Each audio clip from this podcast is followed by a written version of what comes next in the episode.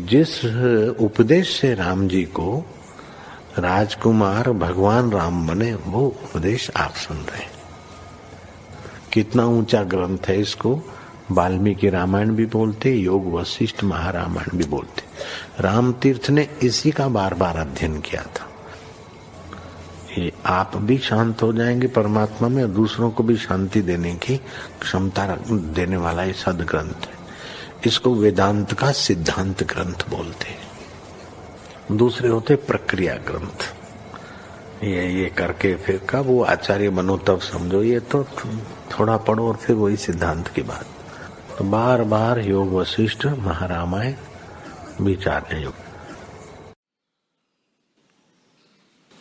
ओम श्री सदगुरु परमात्मा ने नम। श्री वशिष्ठ जी बोले, हे रामचंद्र जी, जैसे धीवर नौका से पार लगाता है, वैसे ही संत जन युक्ति से संसार समुद्र से पार करते हैं। हे रामचंद्र जी मोह रूपी मेघ का नाश करने वाला संत का संग पवन है, जिसको अनात्म देहादि से स्नेह नष्ट हुआ है और शुद्ध आत्मा में जिसकी स्थिति है, वह उससे तृप्त हुआ है।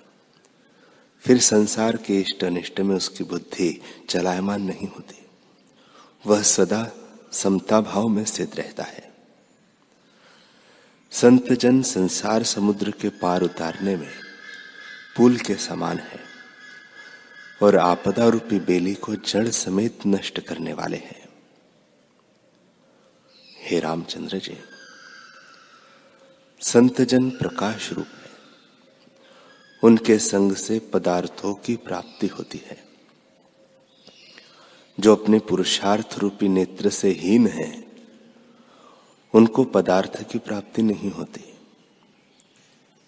जिस पुरुष ने सत्संग का त्याग किया है, वह नरक रूपी अग्नि में लकड़ी की नहीं चलेगा और जिस पुरुष ने सत्संग किया है उसको नरक की अग्नि का नाश करने वाला सत्संग रूपी मेघ है।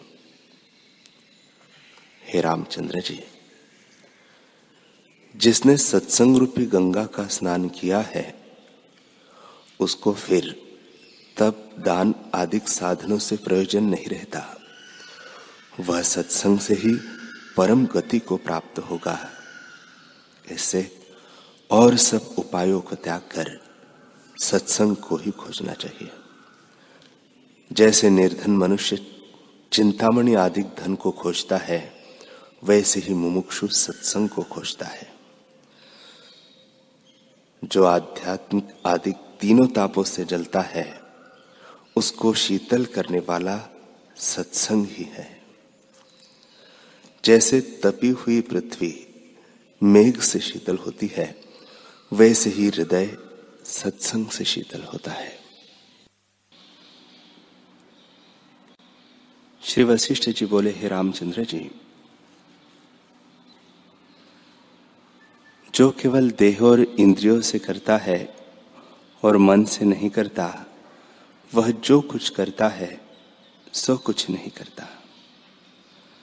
जो कुछ इंद्रियों से इष्ट प्राप्त होता है, उससे क्षण मात्र सुख प्राप्त होता है। उस क्षण भर की प्रसन्नता में जो बन जाता है, वह बाल बुद्धि मूर्ख है। जो ज्ञानवान है, वह उसमें कभी नहीं बंधता। हे रामचंद्र जी, वांछा ही इसको दुखी करती है। सुंदर विषयों की वांछा होने पर जब जीव यत्न से उसे प्राप्त करता है, तब क्षण भर सुख होता है। और जब उनका वियोग होता है, तब दुखी होता है। इस कारण इन विषयों की वासना त्यागना ही उचित है। इनकी वांछा तब होती है, जब स्वरूप का ज्ञान नहीं होता, और देहादिक में सद्भाव होता है। जब देहादिक में अहम भाव होता है, तब अनेक अनर्थ उपस्थित होते हैं। इससे ही रामचंद्र जी ज्ञान रूपी पर्वत पर चढ़े रहना और अहंता रूपी गड्ढे में न गिरना हे राघव आत्मज्ञान रूपी सुमेरु पर्वत पर चढ़कर फिर अहंता यानी अभिमान के गड्ढे में गिरना बड़ी मूर्खता है। जब दृश्य भाव को त्यागोगे तब अपनी स्वभाव सत्ता को प्राप्त होंगे।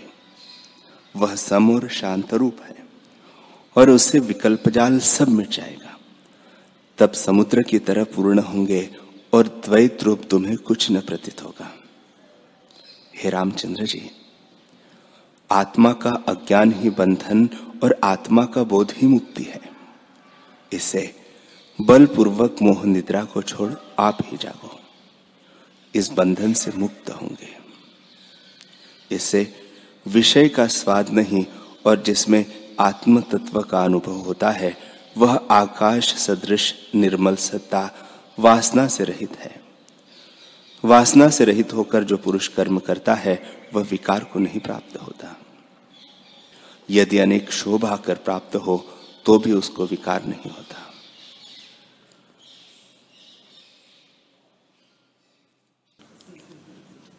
श्री योग वासिष्ठ महारामायण, निर्वाण प्रकरण, सर्ग अड़सठ। श्री वशिष्ठ जी बोले, हे रामचंद्र जी, शिखर ध्वज चुड़ाला से कहता है कि, हे अंगने, अब तुम फिर यौवन अवस्था को प्राप्त हुई हो और तुमको कोई बड़ा आनंद प्राप्त हुआ है। शायद तुमने अमृत का सार पान किया है, इससे अमर हुई हो, या किसी योगीश्वर से तुमने इस कला को प्राप्त किया है। अथवा त्रिलोकी का ऐश्वर्य तुम्हें प्राप्त हुआ है, क्या बात है? अंगने तुम्हें कौन वस्तु मिली है? तुम्हारे चित्त की वृत्ति से ऐसा जान पड़ता है कि तुमने अमृत का सार पान किया है। वह त्रिलोकी के राज्य से भी कोई अधिक पदार्थ तुमने पाया है। तुम तो किसी ऐसे बड़े आनंद प्राप्त हुई हो, जिसका आदि अंत नहीं है। अब तुम में भोग वासना भी नहीं रही। शांत रूप हो गई हो। जैसे शरद काल का आकाश निर्मल होता है, वैसे ही तुम में निर्मलता दिखती है। और तुम्हारे श्वेत केश भी बड़े सुंदर लगते हैं। इसलिए बताओ, तुम्हें कौन सी वस्तु प्राप्त हुई है? चुड़ाला बोली, हे राजन, यह जो कुछ दिखता है, सो किंचन है। इससे रहित जो निष्किंचन पद है, उसको पाकर मैं श्रीमान हुई हूँ। जिसका आकार निष्किंचन है और जिसमें दूसरे का अभाव है, उसी को पाकर मैं श्रीमान हुई हूँ। और जो कुछ भोग है, उनसे रहित होकर, अभोग भोग भोग कर उस भोग से तप्त हुई हूँ। अर्थात, मैंने आत्मज्ञान और आत्मा में विश्राम पाया है। जैसे सदा शांत रूप और श्रीमान हूँ। हे राजन जितने ये राजभोग्य सुख है, उनको त्याग कर मैं परम सुख को भोगती हूँ। और राग द्वेष से रहित होकर मैं ऐसी बनी हूँ कि अस्थि भी हूँ और नास्ति भी हूँ। जो कुछ नेत्रों से दिखता है, इंद्रियों से जाना जाता है और मन से चिंतन होता है, वह सब स्वप्न सा मिथ्या है। मैं वहाँ स्थित हुई हूँ, जहाँ इंद्रिया और मन की गति नहीं और अहंकार का उत्थान नहीं। उस पद को मैंने पाया है, जो सबका आधार, सबका आत्मा और सर्व अमृत है। उसका सार अमृत मैंने पान किया है। इससे मेरा कदापि नाश नहीं और कदापि मुझे कोई भय भी नहीं है। हे राम, जब इस प्रकार रानी ने कहा तो राजा शिखर ध्वज उसके वचन न समझा और हंसकर बोला, हे मूर्ख स्त्री, यह तो क्या कहती है?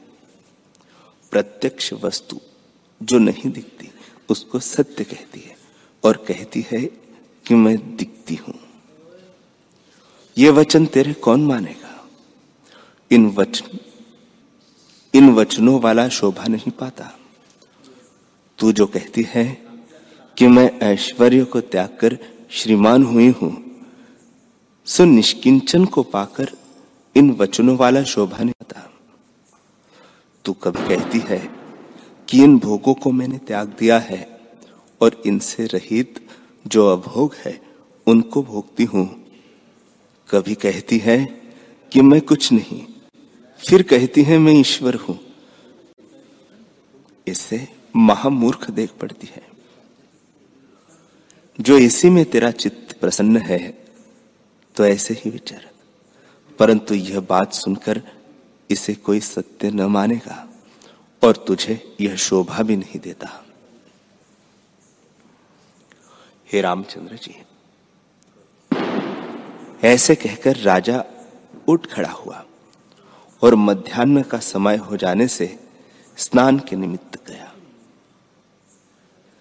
रानी के मन में बहुत शोक हुआ। उसने विचार किया कि यह बड़े कष्ट की बात है जो राजा ने आत्मपद में स्थिति न पाई और मेरे वचनों को न जाना। यही मन में सोचकर वह अपने आचार में लगी। और फिर अपना निश्चय राजा को न बताया। जैसे आचार में लगे, जैसे अज्ञान काल में चेष्टा करते थे, वैसे ही वह ज्ञान पाकर भी करने लगी। एक समय रानी के मन में आया कि प्राणों को ऊपर चढ़ाऊं और ऊर्ध्व को लाकर उदान और अपान को वश करूँ।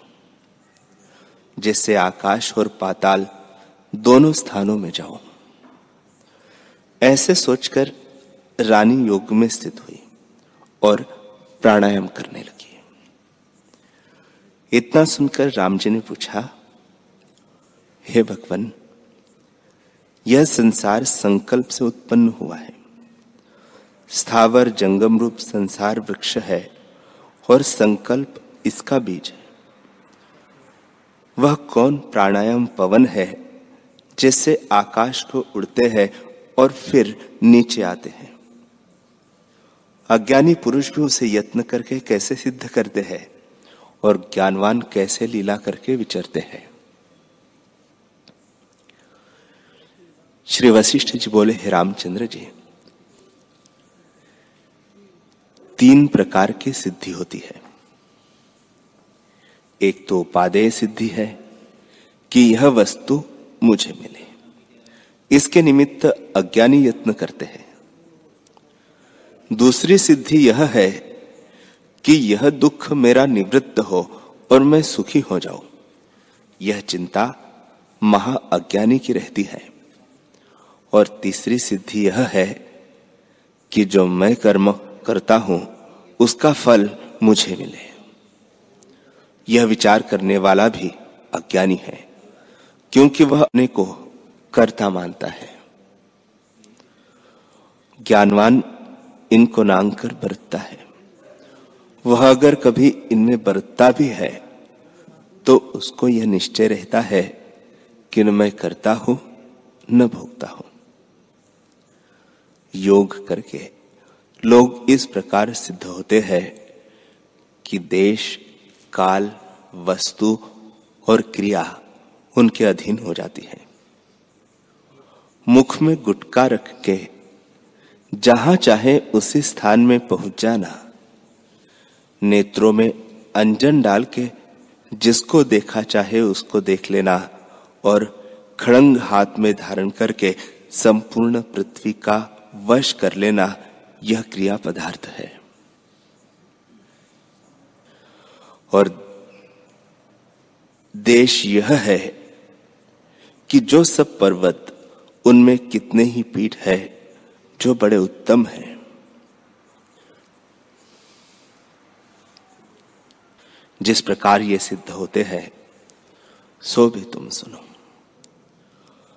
नाभि के तले आधार चक्र में एक कुंडलिनी शक्ति है। सर्पिणी की नाई उसमें कुंडल है और वह कुंडल मार बैठी है। वासना ही उसका विष है। जितनी नाड़ी है, उन सबकी यह समष्टि है। उस कुंडलिनी में जब मनन होता है, तब मन प्रकट होता है। जब निश्चय होता है, तब बुद्धि प्रकट होती है। जब अहम भाव होता है, तब अहंकार प्रकट होता है। जब स्मरण होता है, तब चित्त प्रकट होता है। और जब उसमें स्पर्श की इच्छा होती है, तब पवन प्रकट होता है। इसी प्रकार पंच तन्मात्राएँ और चारों अंतकरण प्रकट होते हैं। जितनी नाड़ी है, वे सब कुंडलिनी से प्रकट होती है और आत्मा का प्रकट होना भी उससे जाना जाता है। राम जी ने पूछा, हे भगवान उससे आत्मा का प्रकट होना कैसे जाना जाता है? आत्मा तो देश, काल और वस्तु के परिच्छेद से रहित है। और सब देश, सब काल और सब वस्तुओं से पूर्ण है। वशिष्ठ जी बोले, हे रामचंद्र, जैसे सूर्य का प्रतिबिंब जल में और धूप में सब जगह दिखता है, वैसे ही ब्रह्म सत्ता सर्वत्र समान है और प्रकट सात्विक गुण में दिखती है। जो कुछ नाड़िया और इंद्रिया है, वे कुंडलिनी शक्ति से उदय होती है। जब यह जीव कुंडलिनी शक्ति में स्थित होकर पवन को स्थिर करता है, तब जो कुछ भीतर प्राणवायु है, वे सब इसके वश होते हैं। जैसे सब सेना राजा के वश होती है, उसी प्रकार सब इंद्रिया प्राण के वश होती है। जो प्राणवायु वश नहीं होता तो आधि व्याधि रोग उपजते हैं। राम जी ने पूछा, हे भगवान, आधि व्याधि कैसे होती है? सो कहिए। श्री वशिष्ठ जी बोले, हे रामचंद्र जी, मन की पीड़ा का नाम आधि है और देह के दुख को व्याधि कहते हैं। आधी तब होती है जब संकल्प होता है कि यह सुख मुझे मिले। पर यदि वह वस्तु नहीं प्राप्त होती, तब चिंता करके मनुष्य दुख पाता है। और व्याधि तब होती है जब वात, पित्त, कफ का विकार शरीर में होता है और उससे मनुष्य दुख पाता है। जब मन और शरीर का दुख इकट्ठा होता है, तब आधि व्याधि दुख इकट्ठे होते हैं। और जब भिन्न भिन्न होते हैं, तब दुख भी भिन्न भिन्न होते हैं। ज्ञानवान को न आधि होती है, न व्याधि। यह योग की कला मैंने विस्तार से नहीं कही है, क्योंकि पूर्व के ज्ञान क्रम का प्रसंग रह जाएगा। जितनी कला है, उन सबको मैं जानता हूँ। परंतु यह कला ज्ञान मार्ग को रोकने वाली है। वासना चार प्रकार की है। सो तुम सुनो। एक वासना सुषुप्ति है। दूसरी स्वप्न, तीसरी जागृत और चौथी क्षीण।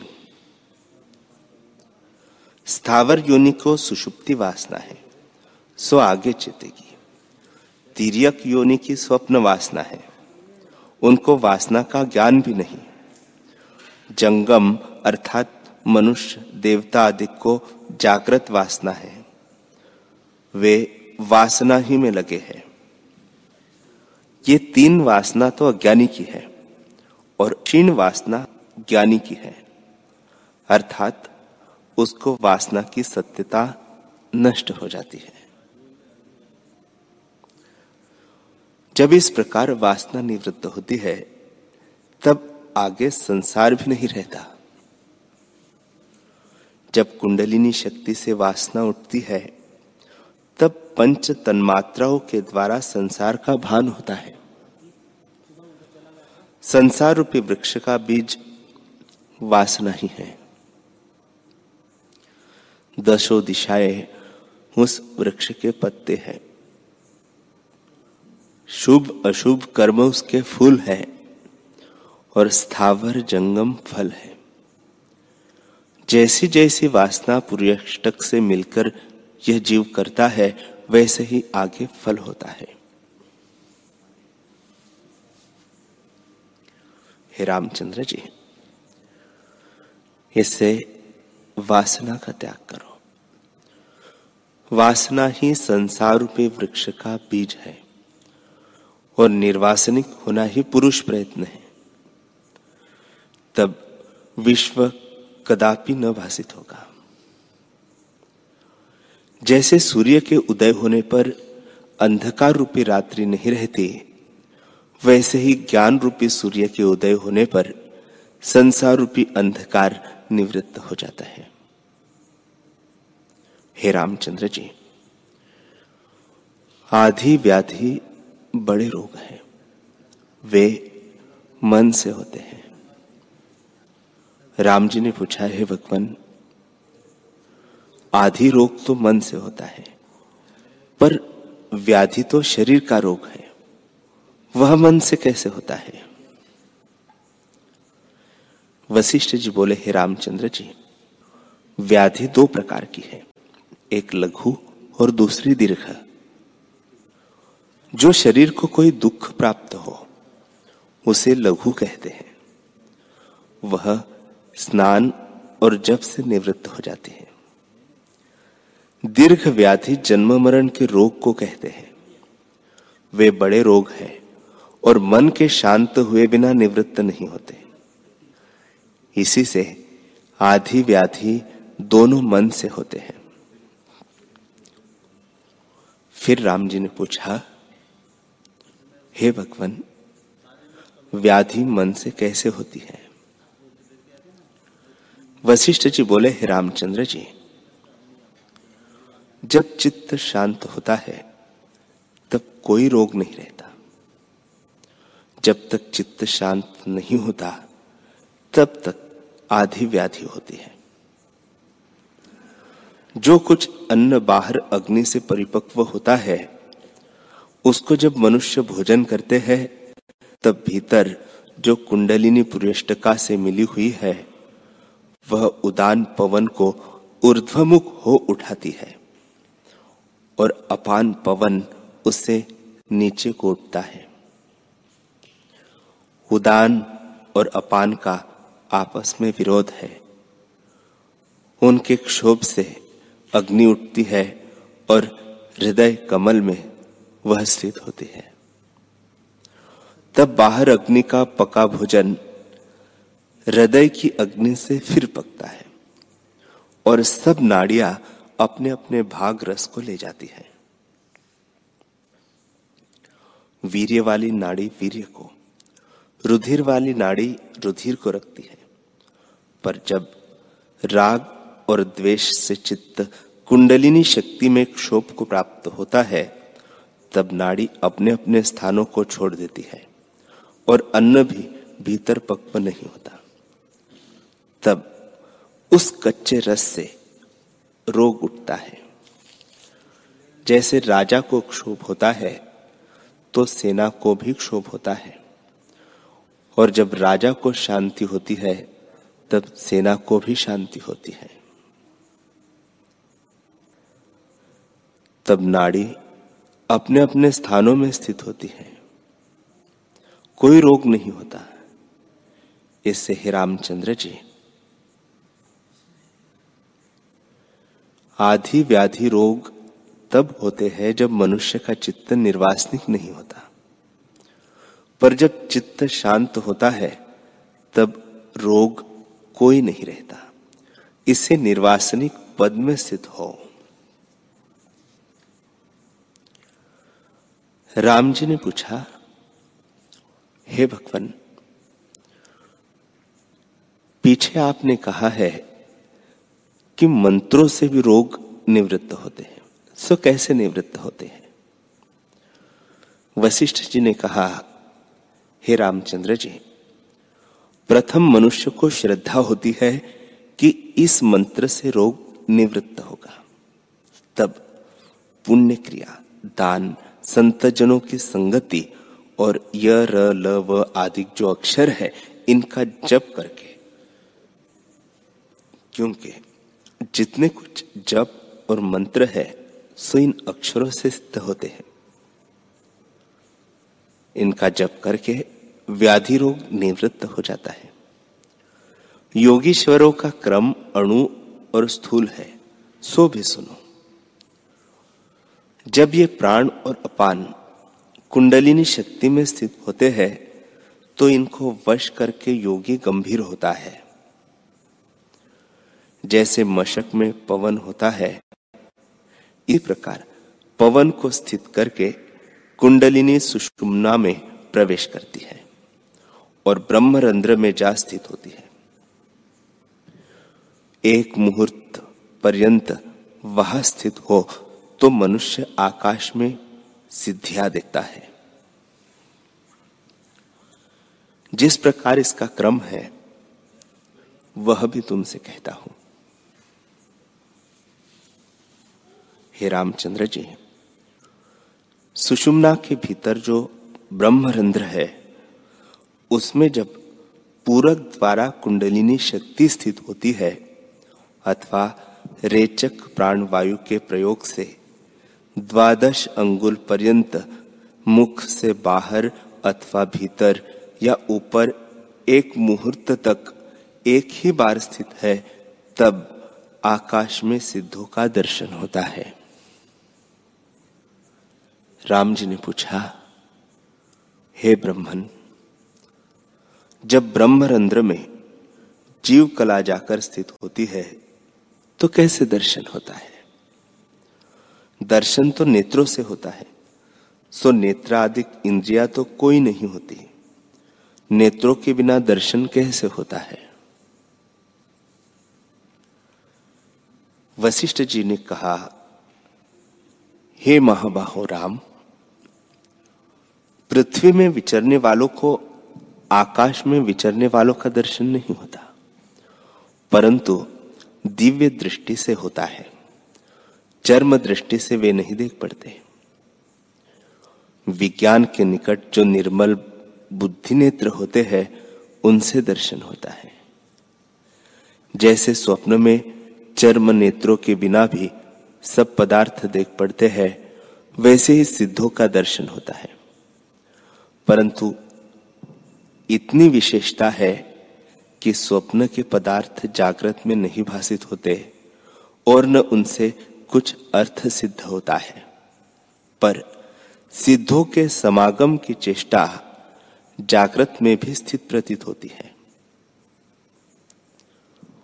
मुख के बाहर जो द्वादश अंगुल पर्यंत अपान का स्थान है, उसमें रेचक प्राणायाम का अभ्यास होता है और जब बहुत देर तक वह प्राण वायु स्थिर होता है, तब और पुरियो और दिशाओं के स्थानों में प्राप्त हो सकता है। राम जी ने पूछा, है ब्रह्मन, जो पदार्थ चंचल है, वे क्यों कर स्थित होते हैं? वक्ता गुरु कृपा करके उत्तर देते हैं। वे तर्कपूर्ण दुष्ट प्रश्नों से भी नहीं उपते न खेत को प्राप्त होते हैं। वशिष्ठ जी बोले, हे रामचंद्र जी, जैसी जो वस्तु है, वैसी ही उसकी शक्ति स्वाभाविक होती है। आदि जगत के प्रकट होने से जैसी नीति हुई है, वैसे ही अब तक आत्मा में स्वभाव शक्ति का स्फुरन होता है। यह जो अविद्या है स्ववस्तु रूप है। और जो कहीं वस्तु रूप होकर भी भाषित होता है, सो ऐसे है जैसे वसंत ऋतु में शरद काल के फूल देख पड़ते हैं और वसंत ऋतु के शरद काल में भी। यह भी एक नीति है कि इससे इस द्रव्य की शक्ति ऐसी हो जाए। परंतु स्वरूप से सब ब्रह्म रूप है, द्वैत या नानात्व कुछ नहीं। केवल ब्रह्म तत्व अपने आप में स्थित है। व्यवहार के निमित्त नानात्व की कल्पना हुई है। वास्तव में द्वैत कुछ भी नहीं। राम जी ने पूछा, है भगवान, सूक्ष्म रंध्र से स्थूल रूप वायु कैसे निकल जाती है? और अणु सूक्ष्म रूप होकर फिर स्थूल भाव को कैसे प्राप्त होती है?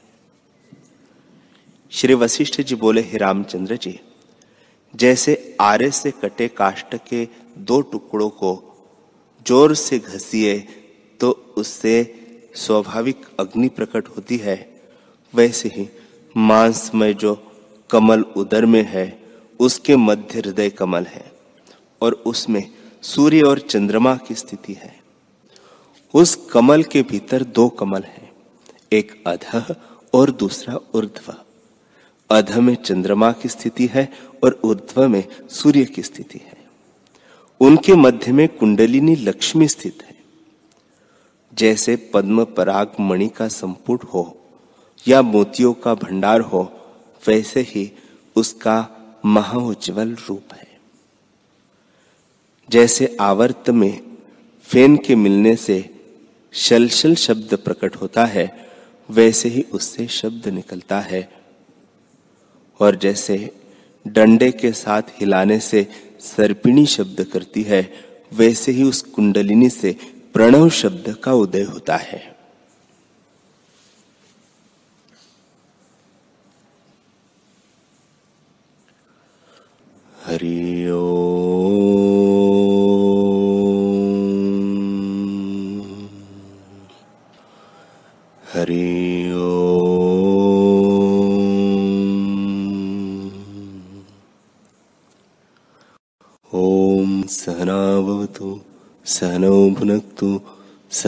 वीर्यं करवावहे।